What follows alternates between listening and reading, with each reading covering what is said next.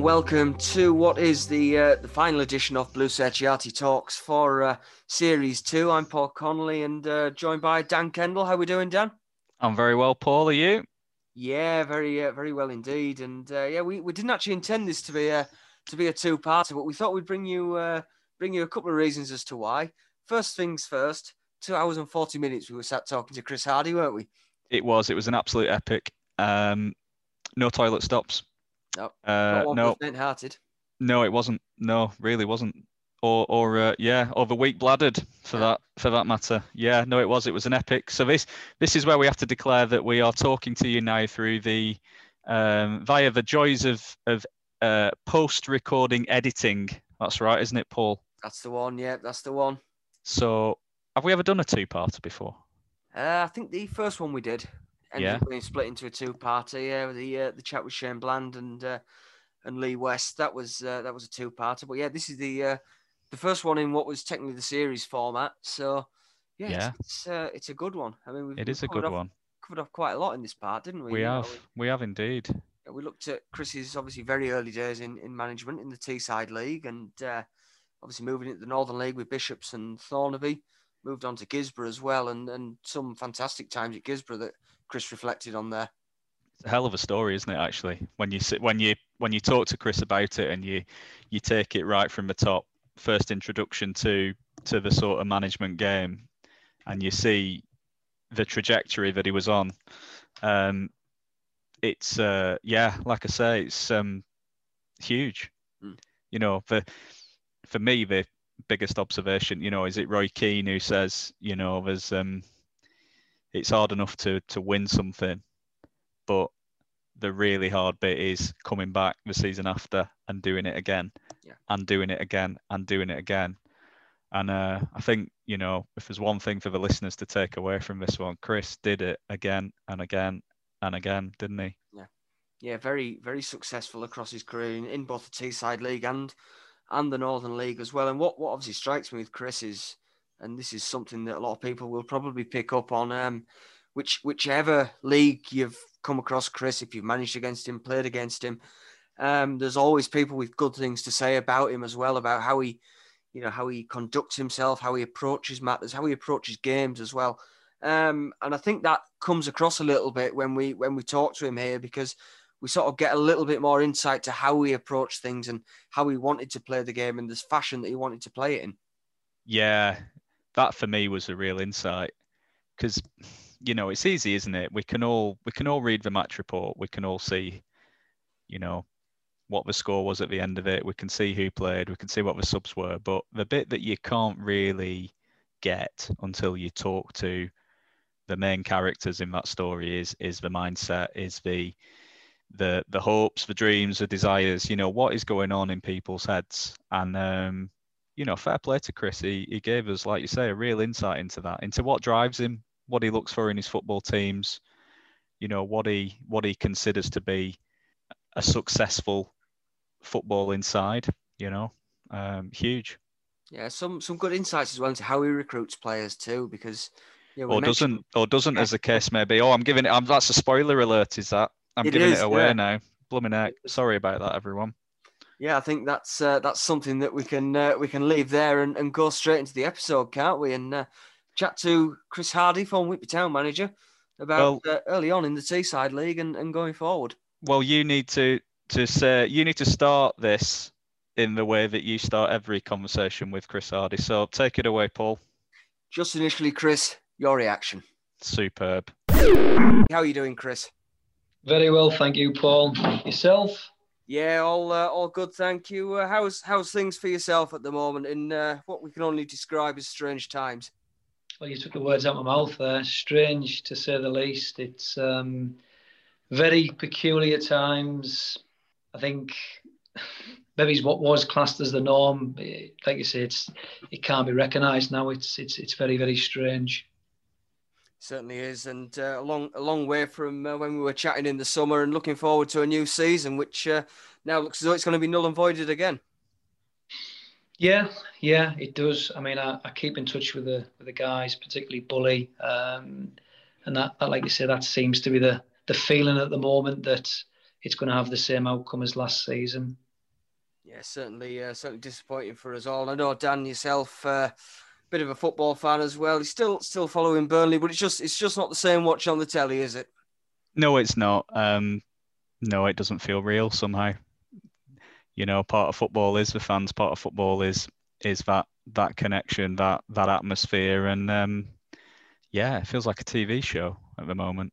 Um, fake crowd noise, fake everything. Quite frankly, um, yeah, I'm sure a few people will say it's not. I haven't been football for a long time following Burnley, but uh, but yeah, um, no, you know what I mean. Yeah, four four two till the uh, till the sun expands and swallows the earth, isn't it? At Burnley, it's the only way. It's the Burnley way.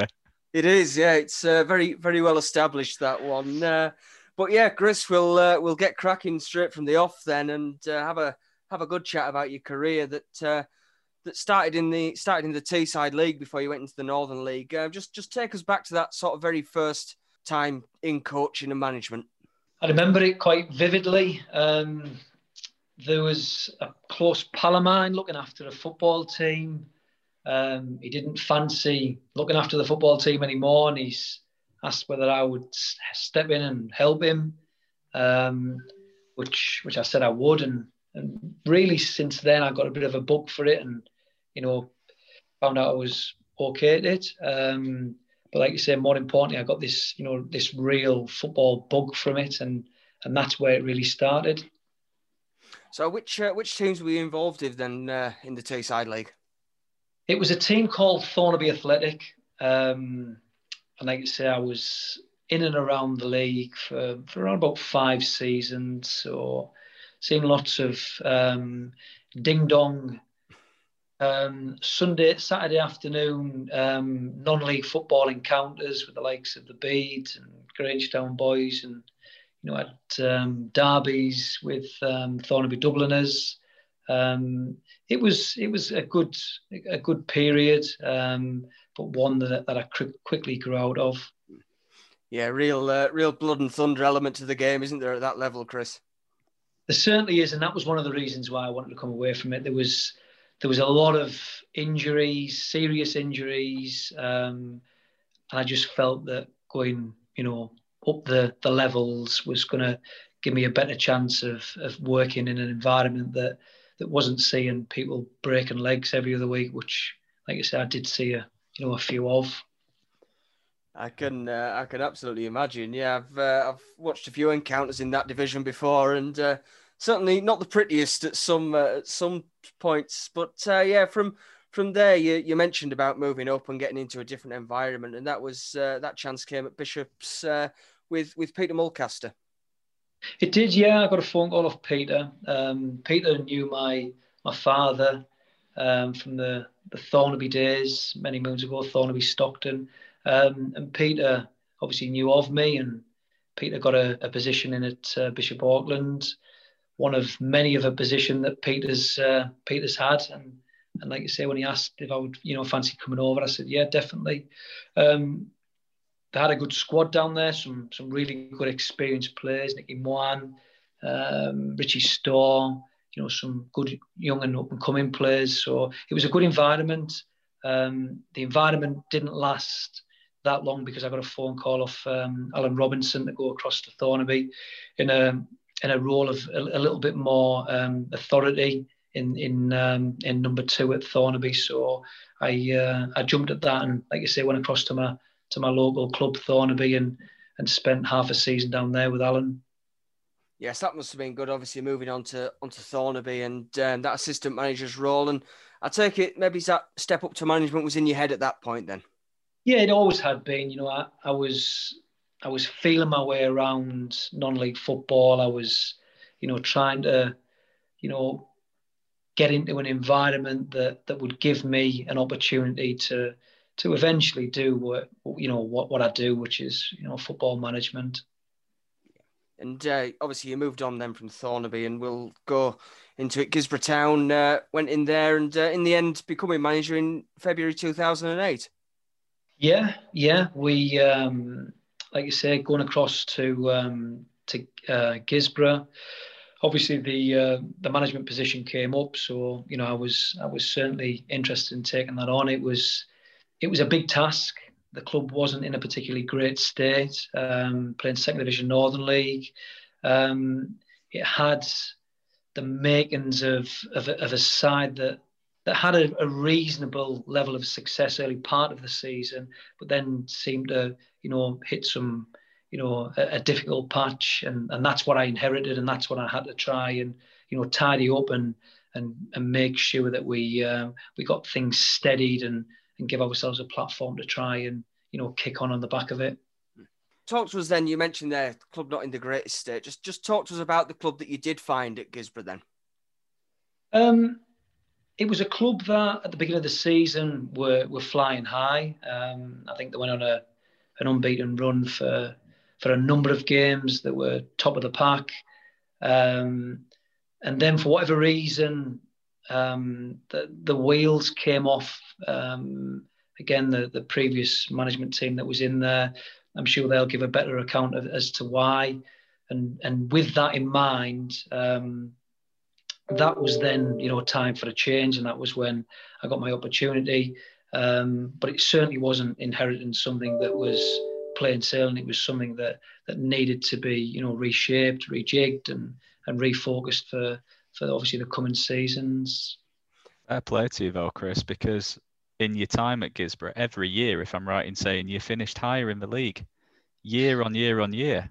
Yeah, I'm, I'm pleased you picked up on that because we did, and, and that was the objective because it, it was small steps going in there. You know, there was there was a budget that was healthy initially. The budget then became maybe not so healthy.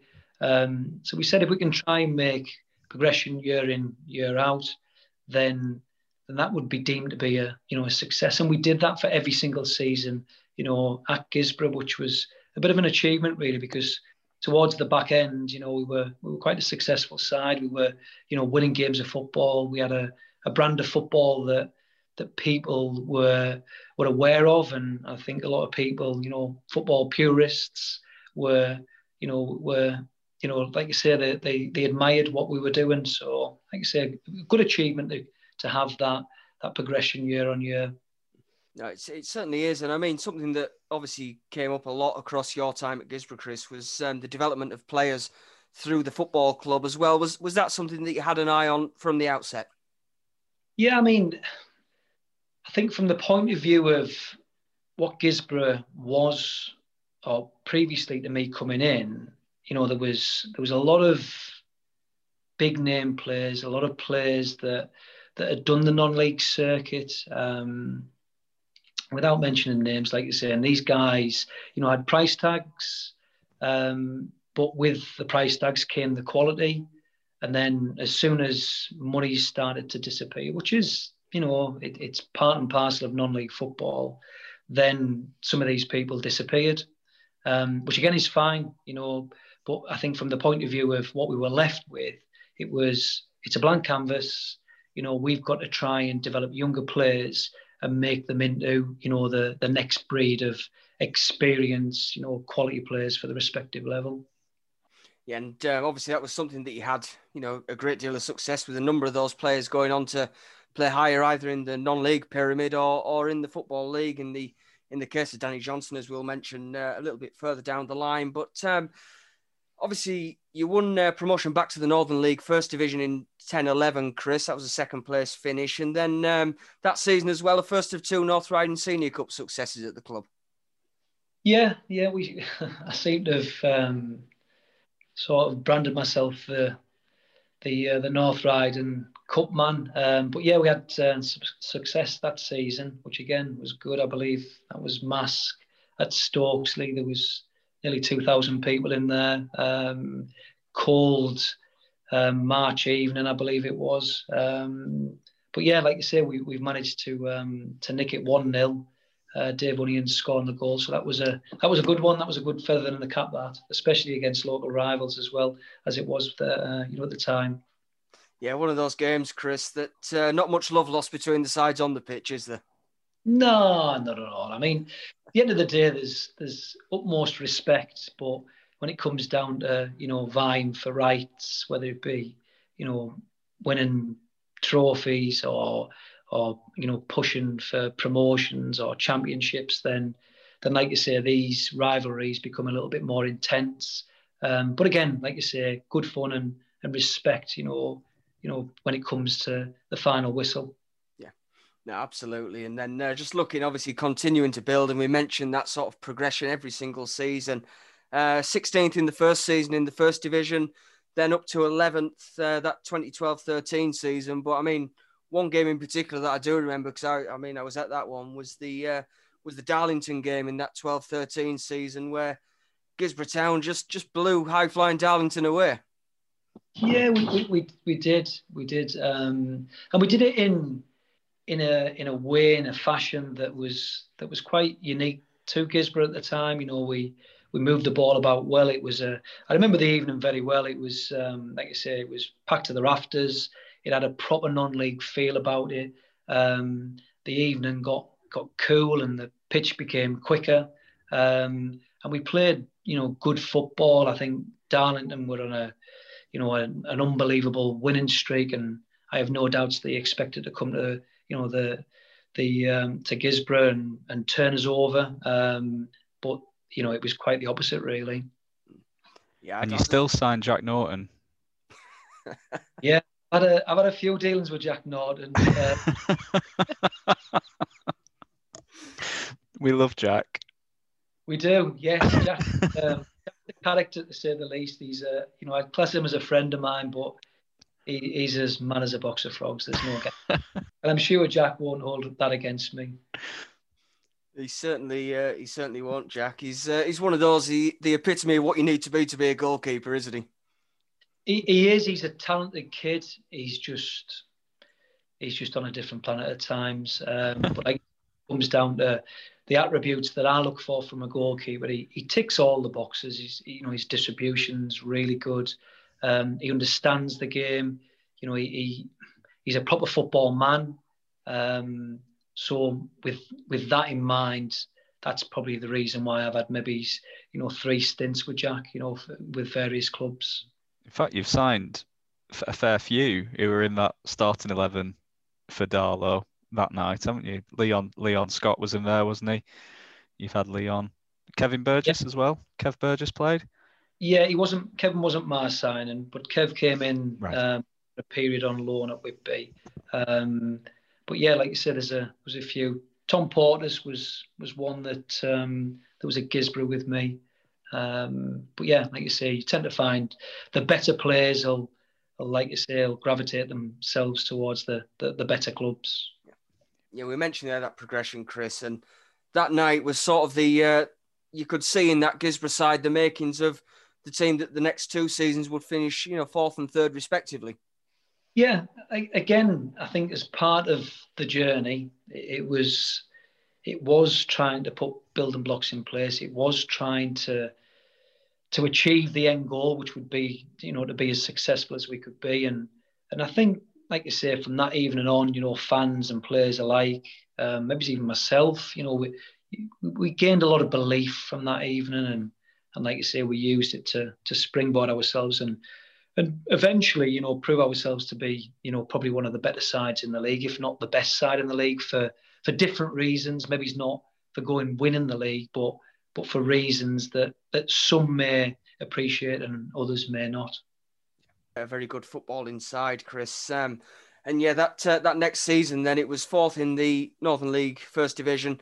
Um, but for yourself as well, that achievement of, of winning Manager of the Year. Yeah, I think I think it was it was acknowledged that that we had put together um, a side that that was built on on on on development really on bringing players in with potential and getting players to play the level. Um, granted we had some some talent boys at the football club um, but again we we seem to have an eye for for younger players and, and getting them to to buy into the the ethos and and like you say we um, we, we managed to find some really good stride with that just looking at that team there i mean it's probably a once in a career thing for a manager to have a 100 goal strike partnership, isn't it?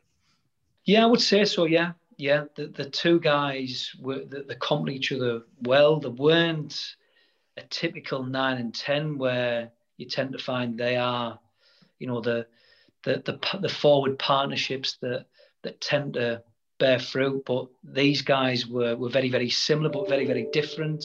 But both knew where the back of the net was. Um, they were both in the, the the prime, I would say. Maybe it's not so much the prime. Maybe it's more that that hungry, you know, young, aspiring stage that was leading towards prime. Um, so we got them at a good time, you know, and like I say, I think with Danny, we've done a lot of work in building his confidence because he'd been, you know, he, his confidence had been knocked, you know, badly. Um, we got that pulled round. Mikey, Mikey had been with me from for, for a long time, and Mikey, you know, initially started I think in a right back, right wing back, um, but there was there was always a, a realization for myself that that eventually he would play through the middle. Um, and like you say, with both Danny and Mikey, you know, finding the back of the net week in week out, it was a recipe for us to win games of football, and, and we did it most weeks. Looking at Danny Johnson now, still scoring goals and Leyton Orient's top goal scorer. So I mean, a credit to a credit to the work there, I would say, Chris, that, that you did with him. Yeah, I mean, you speak with Danny, and Danny Danny is very, very, um, you know, thankful for his for his opportunities to get, you know, noticed and, and back in the in the shop window. But you know, Danny did an awful lot for me as a football manager. You know, like you say, when you've got somebody putting the ball in the back of the net week in week out and scoring some of the goals that he did, um, it's a two way thing. You know, yeah, he he, like you say, myself and Danny are, you know, I would class Danny as a friend. Um, but we, I think we helped one another. Oh, great stuff, Chris. The um, and then obviously that season as well, it was uh, another North Riding Senior Cup win, but this time at the Riverside Stadium. So again, sort of a, a special level to that playing at the Riverside. Yeah, again, you know, the the decision to to obviously play the North Riding Cup at the Riverside, um, I think was quite fitting. Really, I think you know when you're playing cup finals without being disrespectful to the uh, to North Riding HQ. It, it wasn't particularly brilliant. The surface wasn't great. Um, I don't believe that you should be going to play, you know, cup finals on surfaces that that are levelers. You know, the the concept of a cup final was always about, you know, a neutral venue, which Stokesley clearly is. But again, it was about a venue that that brought something a little bit extra, that, that gave people, you know, that little bit of a lift in terms of the uh, the cup final. And the Riverside certainly did that. You know, the plane service immaculate. Obviously, I think at the time it was a Premier League club. Um, so, like you say, it ticked all the boxes, and, and it was a it was a good stage for the um, for the for obviously the final there. And um, it was it was technically it was Middlesbrough in their own backyard as well, Chris. Yeah, it was, um, albeit a young side, but that's what you tend to find in the North Riding Cup. Middlesbrough tend to put out, you know, their their second side or their 23s, however you want to word that. Um, but yeah, like you say, we've we, you know we rode our luck at times in the evening, but we managed to get over the finish line and, and like you say, you know, come away with the silverware. So uh, that that season following, then it was um, a third place finish, Chris, into the 2015-16 season, and we'll uh, we'll move it on towards sort of Whitby Town. But um, I mean, obviously that 15-16 season, the the Whitby Town job sort of comes up. Whitby are struggling, bottom end of the table, they're adrift. Uh, when when were the first sort of first sort of rumblings for you of, of that Whitby job coming available? I knew they weren't Whitby weren't having a, a great time. Um, again, at this stage, I'm, I'm I've got half an eye on trying to, you know, develop myself and, and get myself to a to a level that, that I wanted to manage at. I was coming to the end of my time at um, at Guisborough, and the timing of obviously um, Whitby, you know, looking for a manager. Um, I believe my last game with um, with Guisborough was in the the Vase against Team Northumbria. Um, and I think we got beat 1 0 on the night, or, or a very narrow scoreline where we'd we'd basically dominated the game. We'd battered them from pillar to post, and and then we're being pipped right at the death. And that was probably the final nail in the coffin for me with um, with Guisborough. It was that was my realization that I'd probably done as much as I could do down there, um, and I didn't want to overstay my welcome, you know. And I felt it was time for a you know, for a fresh challenge for myself and, and maybe for a, a, new manager to come into um, into Guisborough. So again, the timing of of the uh, the Whitby job coming about, it was it, it couldn't have been any better for me. So I mean, when when did that approach come in? Then was it uh, pretty much straight after the uh, the Darren Williams uh, leaving, or was it a couple of days after? Yeah, I was having some dialogue with um, with with Bully, and and obviously I, I, knew that Whitby were without a manager, and obviously Whitby were. Bully mentioned um, that they were keen to speak to myself, so I was I was more than keen to um, to obviously you know have the conversation and and see where it took us.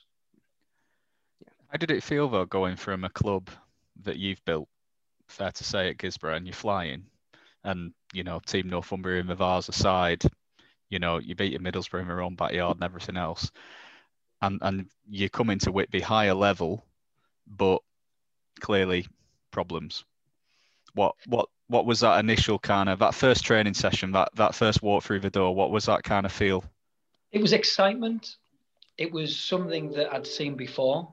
It was something that that I'd done before, um, because the circumstances, you know, in terms of morale, in terms of the standing, it wasn't that much different to when I went into um, into Guisborough, albeit three levels different. Um, because at the time Guisborough were in Division Two. Um, but again, it, it, didn't daunt me. If anything, it excited me because I thought if the club's in, you know, the the state that it was, and I can get it pulled round, then that can only be, you know, a feather in my cap. Um, so again, it didn't daunt me. Um, walking through the door, I knew there was a good group of um, players in there. We just needed to maybe regroup. Obviously, confidence was low. Um, possibly strip it back to basics. Maybe a, a different voice, a different approach was was what the guys needed. Um, because I think everything, every manager has a lifespan, and it suggested that the you know it was time for a new lifespan, and it would be. So again, like you said, the time was good. So obviously, looking in that first game, then it was a one 0 defeat against Sutton Coldfield. But I mean, it didn't didn't take too long for the wins to come along, Chris. Because I mean, you you achieved what no Whitby manager had actually managed before, and uh, and won at Nantwich after three games. The you know when we when I when I took the job over, um, the the club was relegated. There's no two ways about it. It, it really was because I think to put the the points on the board that we did, it was borderline, you know, playoff, you know, type form. Um, so the first game to um, to to be at the Turnbull and and obviously suffer a defeat, it was you know there's no fairy tale uh, ending to this. This is like you know let's roll our sleeves up and we've got to you know really dig in. We we knew the the stakes were, were very very high in terms of you know losing that that league status, but we were all focused and all geared towards you know survival. Um, there was going to have to be a little bit of a, a different approach to what to what Mummies have previously done, you know, with uh, with Guisborough in the in the final couple of seasons with them, but prepared for it and, and knew that we had to just take each game as it, as it came. We had to do, you know, good business that allowed us to be as strong as possible come match day, um, and just keep, you know, racking up the points that hopefully eventually was going to allow us to um, to you know continue our our status. Being controversial where you said there that you had to do things slightly differently because you were down the bottom of the league compared to flying at Guisborough Is that man- is that manager's code for uh, you let a little bit of a style go, focused a little bit more on the result? Hundred percent, one hundred percent. As we go through this conversation, we'll talk more about this. Um, but again, you know, if if anyone's seen what what Guisborough did week in week out, it was consistent, and it was consistent. It, it was tiki-taka, you know, but in non-league. Um, but as I say, from the point of view of coming into Whitby and you know going up against the Sutton Coldfield side on a heavy pitch on a cold afternoon, you know the, there was no tiki-taka that was going to be going on there. This was let's get the boys organised. Let's make sure that we've got you know enough about us on the day to to to get something out of a very competitive game of football. And it is, like you say, doesn't matter how it gets done, just get it done. Is is that the the, the mantra when you when you're down there? Well, let let me come in there. There was um, an afterthought, and the afterthought was that in the moment, it doesn't matter how we get it done. We've got to get it done. But that wasn't the way that I was planning on doing things going yeah. forward. I just knew that we had a limited period of time, and we had to make sure that that we got them points on the board. So it gives us that opportunity to have a clean slate come the summer, and then we can start to rebuild and we can start to put in place what what I wanted the football team to look like. Yeah, because Paul will jump in here, but then yeah, the season after, a few familiar names started to appear for you from Guisborough, and um, you know that's when that's when things really did start to fly, isn't it? Once once once like you say, safety had been assured, you you'd got that league status. 16-17 season, is that when you felt right? Job done. Season one, right? Season two, I'm going to try and bring a bit of that bit of that tiki-taka through now with me.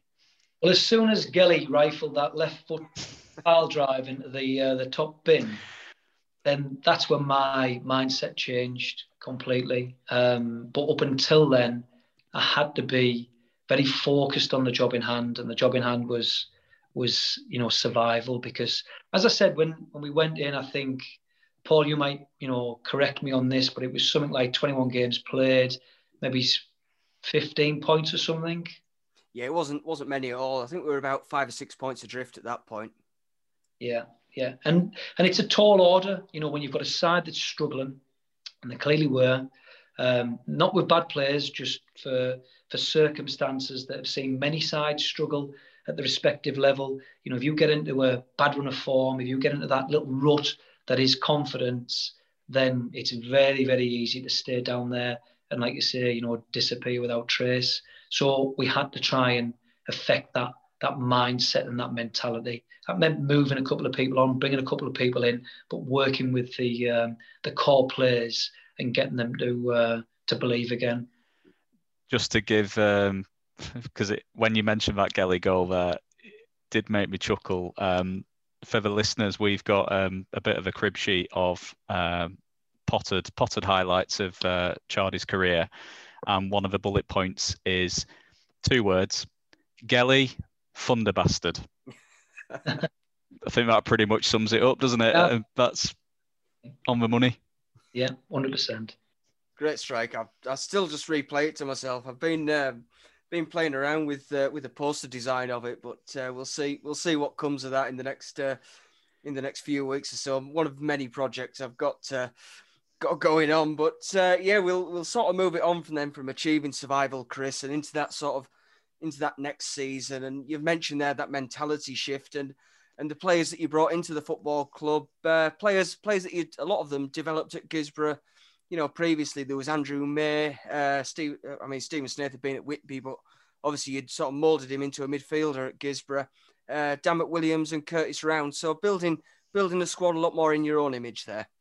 Yeah, and, and that was always the plan. Obviously, it couldn't be done um, in the moment because clearly these guys were contracted players, and we had a you know a, an existing squad that, like you say, had quality. So it really was, you know, what whatever the plans were beyond that season, it had to be put on, you know, on hold. We had to concentrate on the job in hand of, of maintaining the the league status, and then then, like you say, once we did that, you know, there was I, I never made um, I made my intentions clear from from the get go that there was a handful of players at Guisborough that that I did want to bring across that I did think were were ready for the step up that I did think would would benefit Whitby Town um, and what we were trying to do at Whitby Town. Yeah, some uh, some real quality as there as well there, Chris. And um, starting that season off, uh, I mean, it was a it was an eight game unbeaten run in the league and uh, flying flying to the top of the division, which you know when you when you look at the season previous was uh, I mean for us absolutely incredible.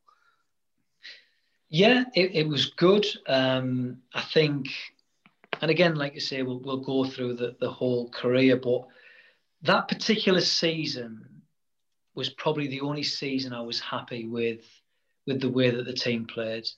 Um, oh. We had we had players that that delivered um, the the ideals uh, that that I've got in mind. Um, you know, we for the best part we bop teams. You know, and and it got to the point where as it was fairly consistent. You know, we were dominating possession. Um, possibly a one-trick pony at times, which may be a criticism, but on the eye it was very, very impressive. Um, and with ball retention came goals and um, points, which, like I say, was was all important. Um, so, like I say, that particular season was was one season where I thought that is the you know what I would class as my own trademark stamp as to as to how I want a football team to to look come match day. Paul, you've said before that season is is the greatest season you've ever had watching Whitby Town and being involved, isn't it? Oh, definitely. I think you know the football that Whitby played was was fantastic, especially for the level. Um, but as well, it was coupled with good players, and it was it was the real togetherness with the club as well. I mean, you you probably found that as well, Chris. But I mean, from obviously playing wise to volunteer wise to supporters to to management, I think everyone was in it together that year.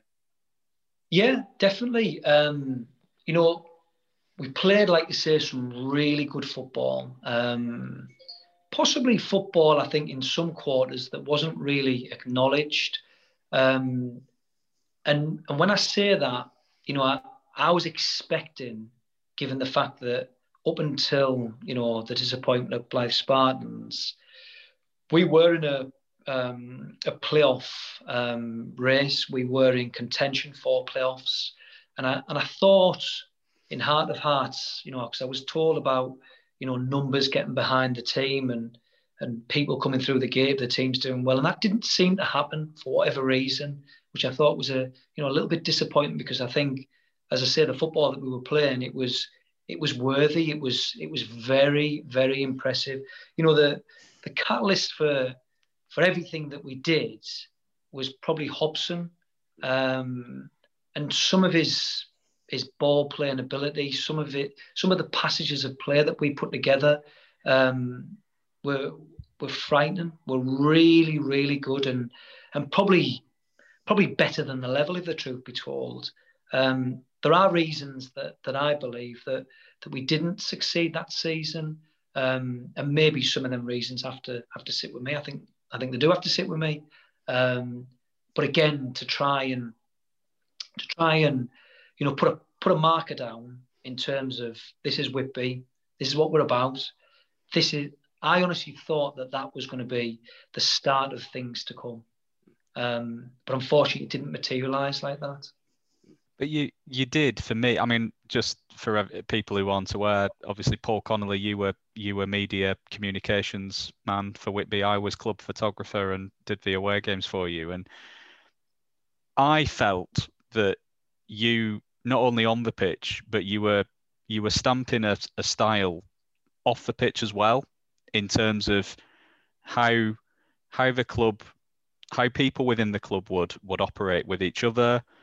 You were involved. I mean, we had a what's we had a media WhatsApp group. You were on it you know you were first team manager but you're on you're on the media team whatsapp group uh, you were on i presume away from my involvement you're on any number of whatsapp groups was that something that when you came into whitby is that something that you that you were keen keen to see done keen to impose that that idea of one club on pitch off pitch everyone pulling in the same direction yeah because what, what i was trying to do is i was trying to um, I was trying to bring across the ideals of what happened at Guisborough. Right. I was heavily involved with everything at Guisborough, and I wanted to be heavily involved with everything at um, at Whitby because I felt that if I could, as a football manager, um, if I can help, you know, give an insight into the football side of um, the football club with volunteers, um, then that would create, you know, more of a, a community that would give people more of an insight. I wanted to make myself readily available um, because I felt that was important. You know, it's a it's a community club, and again, you know, I want to make myself available for that. Um, so yeah, like you say, being involved with um, with various groups, having an input, making myself available, that was part and parcel of what I believed, you know, was going to, you know, help towards being successful at Whitby. I think we we certainly felt it, and it was it was it was building towards something, wasn't it? Do you think do you think the the takeover and, and the transition off the pitch was a natural progression from from the foundations you'd laid when you came into the club following Darren Williams, etc. What I'm trying to say is, do you do you feel that the club was more attractive as a proposition for your involvement in them first couple of seasons, on pitch, off pitch? Um, it's it's a difficult question. I think something that's worth putting out there. You know, in in the old regime with um, with Graham and Andrew, nothing but like you say, backing and support. With the new regime, um, with Graham and Andy, um, I've always been, you know, consistent with with both uh, regimes. You know, and, and Eddie included in the um, in like you say the the, the, new regime. Um, I always got support. I was always backed. I was always, you know, helped in any which way that you know that the guys could. I realised that there was you know limitations as to what we could and what we couldn't do, um, but always supported and always you know given explanations as to as to why things maybe didn't happen or or maybe why things potentially could happen. No, fair enough. Yeah, well, uh, well, we'll very briefly sign off 16 17 and have a chat about the, the North Riding Senior Cup, Chris. But uh, we'll chat about that in a moment because we mentioned obviously finishing sixth in the league that year. For me, there was some there was some fantastic days across that season. You know, you've got the the Blyth game over Christmas where Gelly again smacks one in from halfway.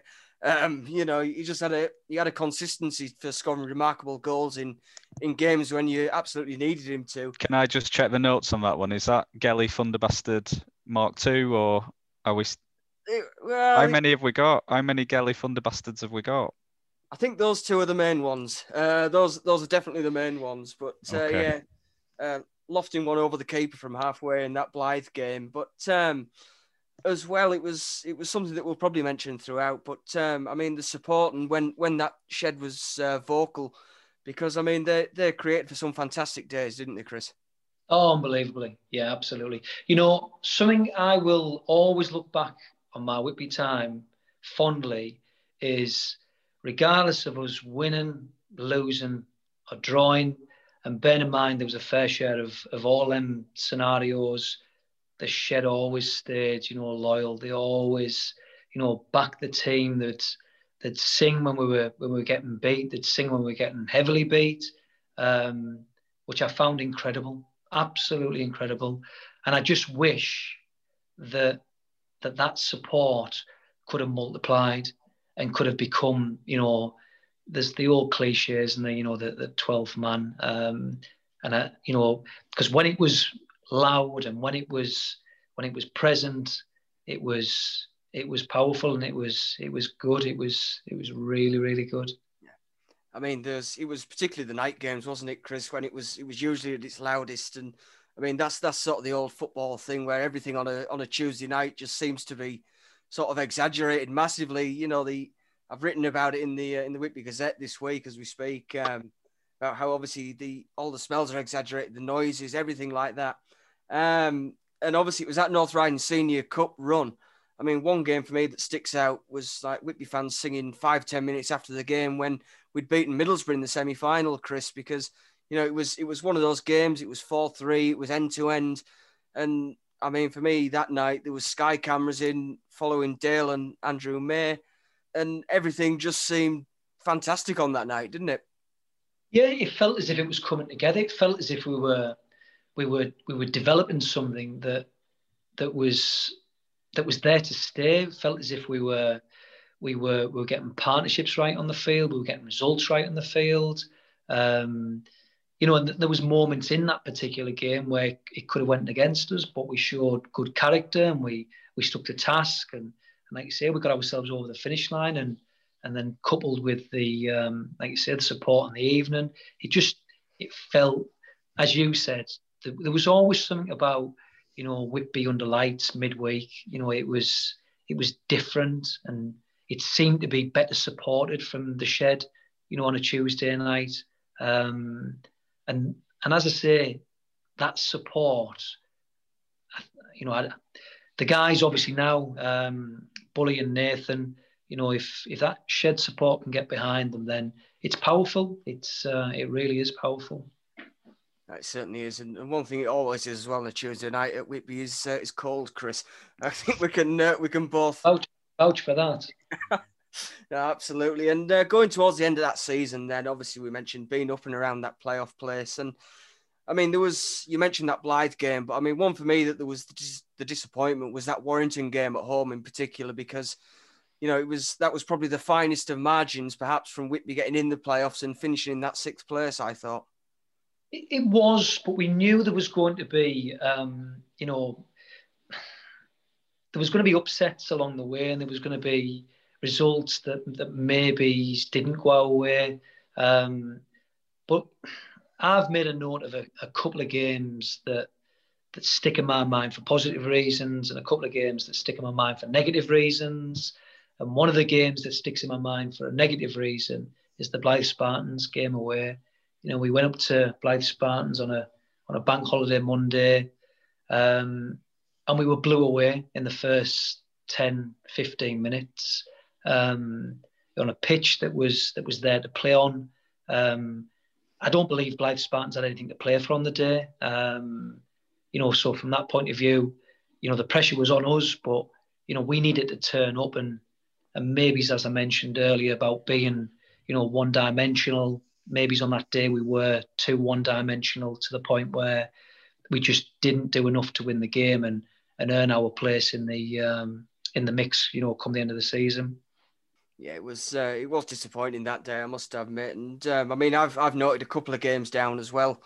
Um, like like yourself, the particularly the positive ones here. But I mean, you look at the games on the road in particular that season. Marine a four one win. There was a two 0 at Corby, a two 0 at Nantwich, and I mean, that, that Mickleover 1 0, I've still listened to that commentary back now and just laugh at it, to be quite honest, when uh, when Dale scored his 90th minute penalty. But I mean, those those days at the football club and those away days, you know, they were they were really really something. Yeah, definitely. And and when you you talk about Dale's 90th minute pen, you know, they're the scenarios that get you believing that, that you know, is this going to be our year? You know, and I, and I think when results were dropping in like they were, um, it makes it all the more disappointing that, like you say, go across the Blyth Spartans for pretty much so a place in the playoffs, and and we just and we didn't turn up. And that's not from the point of view that guys didn't put the effort in, because not in any given situation have I ever questioned that. You know, it was more from the point of view that we just didn't get a hold of the game. We didn't you know stamp our authority on the game. We didn't we didn't do enough to to to not have regrets from that particular afternoon. Obviously, that obviously then petered into the Hednesford game on the last day of the season. Uh, that one-one draw, um, and then on to the Senior Cup final, Chris. And I mean, the the start of that season, it was uh, the first time Whitby had entered the competition for six years. You'd uh, brought them back into the competition and uh, going out and winning it in the end against Pickering. Yeah, we had a little wobble on the evening, um, but again, cup finals can be quite a, a leveling, um, you know, experience from the point of view of, you know, there's a lot of nervous energies in there. Um, but when we when we found stride, when we when we like you say, when we got hold of the ball and moved it around, um, you know, I, I think we, we, we ran out comfortable winners in the end, and and deservedly so.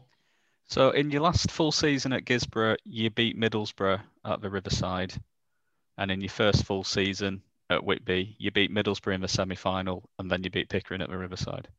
That's correct. Right, and are you are you still welcome in Middlesbrough after that little little run? I, I mean, uh, pretty. Uh, you they must have, must have been sick of the sight of you around that time. I'm sure Middlesbrough's got bigger enemies. yeah, maybe the under 23s weren't so happy, but uh, but yeah, bigger fish to fry, I'm sure. Oh, definitely. I mean, that, that night as well, Chris, we mentioned that football that Whitby had been playing, and there probably wasn't a pitch more conducive to it than the Riverside, was there? No, it was fitting. You know, we, like you say, we rocked up there. I had a couple of concerns initially because the pitch was was so quick. Um, But again, eventually we, we come to terms with it.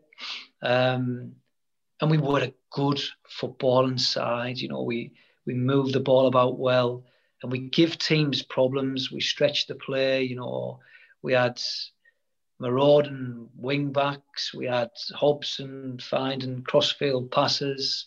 Um, so, like I say, we we once we got into stride, then then really, you know, Pickering weren't going to live with us. And it was two to one, wasn't it? The crowd, that right? Two two Whitby fans to every one Pickering fan. Is that right?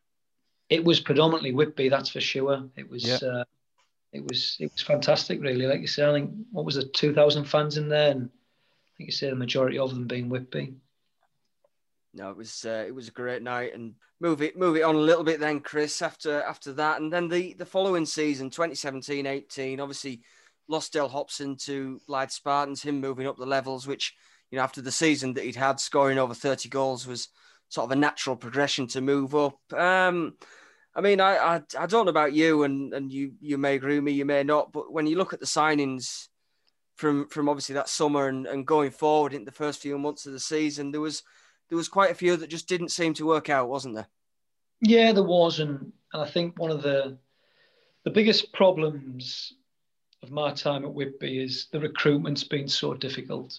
Um, you know, there was there was times when we were bringing players into um, into Whitby that that without being disrespectful to to anybody, they wouldn't have got in the Guisborough side. Um, now, granted, different levels require different qualities from players, and and eventually we we we did evolve into a into a um, um, an Evo-Stik prem side because because we had to um, due to a number of different reasons. But as I say, the the recruitment was always very very difficult. Um, I think from the point of view of the location doesn't help um, when you are when you've got this natural progression for teams now to be promoted from the Northern League. Um, you've got teams like Marske, you've got teams like Morpeth, you've got teams like South Shields, etc., etc., etc. So one arm over Whitby were fundamentally having them, the, you know, their the first dibs on them type of players because of the level. Blyth Spartans and Whitby, that was pretty much all the level. But lots of teams now have came into this like um, this level of football and beyond, and then it just made the recruitment process that that you know much harder, not a little bit harder. It made it much harder. What yeah. about the away game travel? Was that always a discussion with players? You know, going from potentially a Northern League background, being being relatively close to home, whether home or away, and then you're you're you're bringing them into Evo-Stik Prem and you're playing Hednesford or Rushall or Grantham. I mean, the reality is that guys can play Northern League football and be at home quarter to six on a Saturday night. Um, you play the level of football that that, that we were week in week out, um, and you, sometimes you're getting in at nine, ten o'clock at night. So it's mm. it's hellish different, and you're also on the road from you know eight, nine, ten o'clock in the morning. Um, but the players that I, I tried to target were players that were aspiring players, players that that wanted to try and go through the leagues and and knowing full well that the higher the level of football, the better exposure, um, that would you know facilitate it more so. So it was just the the numbers that you were that you were trying to factor in for recruitment become very very small. Right, so a very small pool of players who who who fit that that mind that mentality that who've got the quality on the pitch but also have the mindset that you were looking for as an Evo-Stik Premier League squad. Yes, so you can so you can dip into the Northern League and and you can um, there's quality in the Northern League, some some good players and, and a lot of players that I spoke to about potentially coming across to Whitby. But again, given the fact that they've got this um, on the doorstep football, and in some cases earning the same, if not double the amount of monies that are on offer at Whitby, then you've got to question the um, you know the ambition of these players and and what their drive is and and a lot of them and it's not a criticism chose local football um, because the level of football that, that Whitby plays at is a big commitment. Um, yeah. You know, say it's there's no getting away from it. It's a big commitment, and you've got to make sure that you you know all your ducks are in line in terms of you know the workplace has to support early finishes and um, you know maybe he's late starts the following day. Um, so there's there's more to take into account than just right. I'm going to play you know for Whitby on this contract. Um, there's there's other circumstances to consider. Totally. No, definitely. I mean, just just one thing I'm thinking there, Chris, is did did that become any easier when obviously the leagues regionalised that bit more and you weren't perhaps travelling as far, or was the same problem just exactly the same? No, I never, I never come, I never come across recruitment where I thought myself, this is getting easier. Not once. Um, you know, it, I remember one summer, I must have spoke with 75 players and brought in two or three. Um, and that, I think in the end, that, you know, took its toll, in fairness, mate. Well, it always always struck me during the time that you were in post that, and I think you've alluded to it earlier, there was always a local team that was having a go.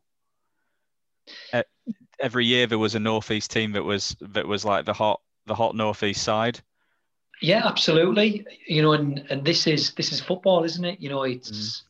the um, and I think when football teams are logistically, um, geographically placed, and financially backed, then it becomes very very difficult. You know, with all of the the contacts that you that you know that you've got, um, it becomes extremely difficult to to prize people away from from from them type of incentives.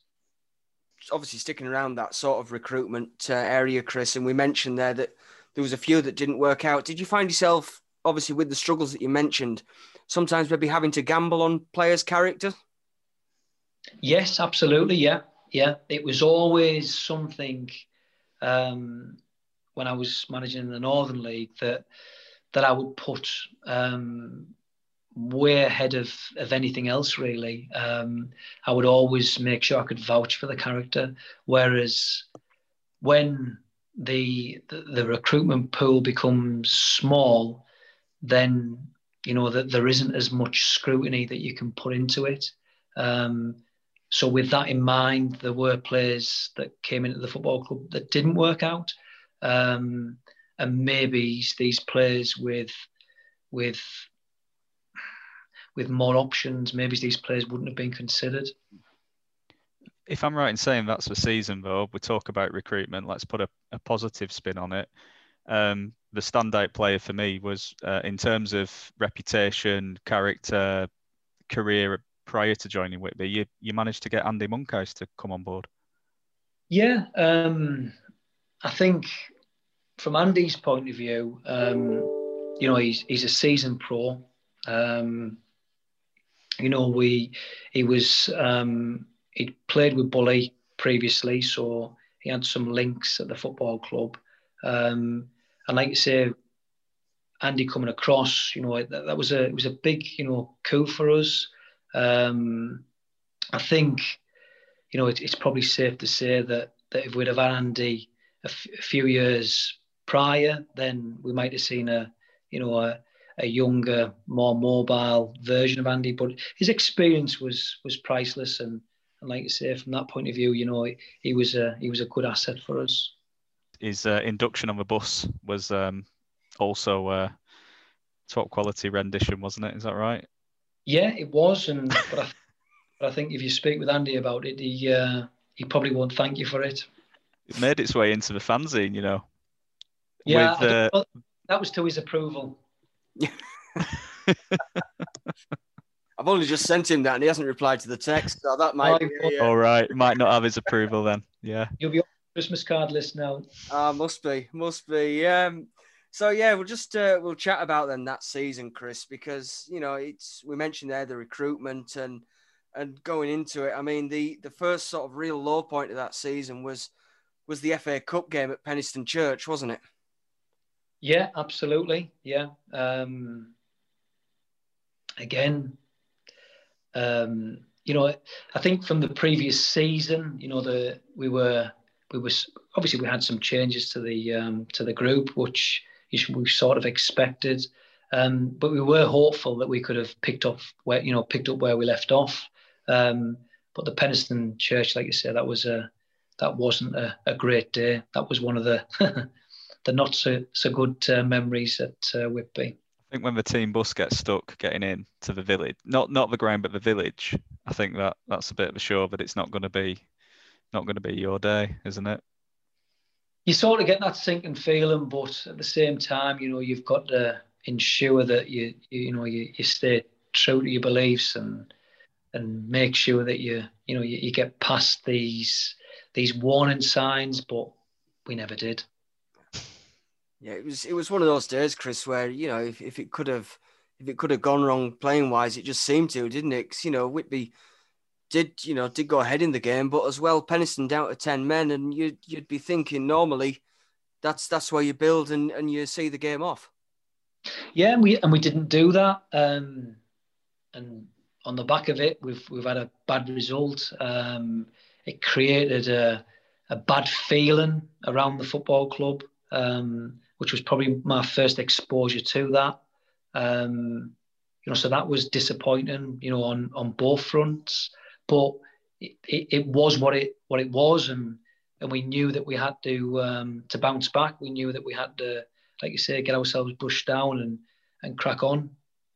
Like you mentioned there, it did sort of create that little bit of little bit of bad feeling, and you know, you look you look across that season, and and just it sort of the stories told of that season by the lowest points, isn't it? Because you look at obviously Penistone Church knocked out two levels below. Uh, the North Riding Senior Cup knocked out by Redcar Athletic, which was an, an absolutely awful night by all accounts. And thankfully, I, I wasn't there myself, so I didn't witness it. But um, and as well that that Lancaster five 0 the story of that year is sort of told in those moments, isn't it? It is, yeah. Um, and again, the frustrating part is that, from in my own mind, you know, we'd we'd sort of set our stall out the season before. So then to see these results coming about, you know, it was head scratching to say the least. Um, the results at Redcar Athletic, um, you know, a game that we've dominated. Conditions were were, were hostile. You know, we've got a, a gale blowing up and down. Um, we've had numerous chances in the game, and then sure enough, you can sort of sense it that you know they, they pop up with a with a late goal and and go on to win the game and and that really gives a you know a bad feeling on the back of it. I remember speaking with with Ivor after the game and to say my head was up my backside was an understatement. Um, but Ivor gave me some some nice words, um, and we knew that we had to you know regroup and and go again. Um, and then obviously going into uh, Lancaster on the Saturday, um, we got it badly wrong, badly, badly wrong. Um, and unfortunately, going away from, I think going away from that game, um, there was changes that had to come about. Otherwise, we were going to find ourselves involved in a, another relegation battle, and that was disappointing because the changes that were coming about were similar to the to the to the mindset that was adopted when I first came into the football club. You know, we we we trained on the Tuesday, we got the lads in, and we did some video nasties on the on the Thursday, and we and we sat round, um, and we sort of, as a group, agreed that because of the lack of confidence, because of maybe players not being as comfortable on the ball as what I would have liked them to have been, causing our own problems fundamentally, um, we needed a change of um, of approach, which, you know, it's sort of it was a bit of a knife in the heart to me um, because at that point we should have been flying, we should have been we should have been making progress, not you know going back on ourselves. But I knew that you know it, my my own personal um, objectives weren't bigger than the football club. So I knew that I had to do this, and I knew that I had to, you know, sacrifice everything that I believed in to for the for the good of the football club, for the good of the team, and that's what we did going forward. During that time, you mentioned there it was it was 17 games without a win, Chris. Um, was was there thought of maybe a little bit of pressure on yourself and Bully at that point? Oh, there, yeah, there was definitely pressure. I mean, what, what you've got to appreciate is that you know the pressure that that I'm that I find myself under isn't pressure from the hierarchy. It's the pressure that I put myself under. You know, so to go 17 games without a win, I knew what what was going on. I knew that that this wasn't acceptable. Um, and that, like I say, that game against Lancaster was that was the um, the straw that broke the camel's back. We had to make changes on the back of it, you know, and and I stuck with my football um, principles and philosophy only to a point, and it was to the point where it's this this can't work because the personnel weren't able to do what I wanted them to do. Um, so we had to, like you say, you know, reinvent the football team. You uh, unearthed another future football league talent, and in Junior Mondal around that time. Yeah, absolutely. Yeah, um, you know, I, have I tried to get junior junior into the football club on a on a number of occasions. Um, once he came away from Middlesbrough, the the circumstances weren't right, but eventually when he came in, um, you know, he kids got real, you know, um, quality from a like a raw quality type point of view. Um, he's got, like you say, he's pacey um, technically good, fast twitch, um, a good player. And like you say, you know, there was there was good performances had by Junior. There was equally bad performances had by Junior. Um, but like you say, he showed enough in the time that he was playing, you know, week in week out with us to um, to get himself a, a move into the um, into the football league. Yeah, because it's a season after where he became at one point the the the poster boy for the Northern Premier League, wasn't he? Everyone wanted to see Junior Mondal at Whitby Town, but it was people forget it's that season that the way we're talking about it is a, a season of doom and gloom. But it was that season where you brought him in, where you unearthed Junior. Um, you know, Lewis Maloney as well came in that season and moved on to Gateshead at the end of it, who were at that time conference national, playing playing national level football, and young uh, Ryan Whitley as well, who you gave, I believe, you gave him his um, senior football debut. Yeah, we did. Yeah, yeah. Circumstances obviously went into the, the loan market and, and brought Ryan in to uh, to to plug a to plug a, a big gap that had been left. So yeah. Because I know you, I know we had a conversation at that time because Ryan he kept a clean sheet on his debut, but he were a young, weren't he? I mean, how old were you at the time? 17, 18? Is that right in saying? Burn, yeah. Um, and and it was it was around that time where we had the chat and you said to to finish this season off i'm going to bring in some older heads and some senior pros. But you clearly as much as you like you say for the for the greater good of the football club you made those calls but you you clearly still had an eye on doing a Guisborough 100% you know unfortunately and again i'm sure we'll get into this as we as we go along the the football that I played in the in the last um, two or three seasons at Whitby was was unrecognisable for myself, um, and I and I still, you know, if if I was to go back into management, then then I wouldn't adopt a Whitby style of play that that that, that it's seen um, that we've seen for the last couple of years of of my my reign at Whitby. I would be looking for a team that had, you know, ball retention and, and we played football the way I believe it to be played. I mean, and we fi- we finished that season uh, away at Marine in the sunshine with uh, Cal Patton, yeah, dropping one into the stanchion. So yeah, not all not all doom and gloom. And then there was a night out in Liverpool as well, wasn't there? There was. Yeah. Is this is this an appropriate time to mention the Chardy bomb? Chardy, they were. I think you described them as lethal, weren't they, Chris? My word, dear me. I think I had a two-week hangover on the back of it. There's not many managers at any level of the game who have their own drink, their own alcoholic beverage, is there? Well, I think when the drink, you know, reaches the levels of alcohol that that one does, then I wouldn't suggest any other managers has their own drinks. Lethal is an understatement. Oh, you're going to have to explain to everyone what what goes into a chardy bomb. Should they wish to make one themselves at home?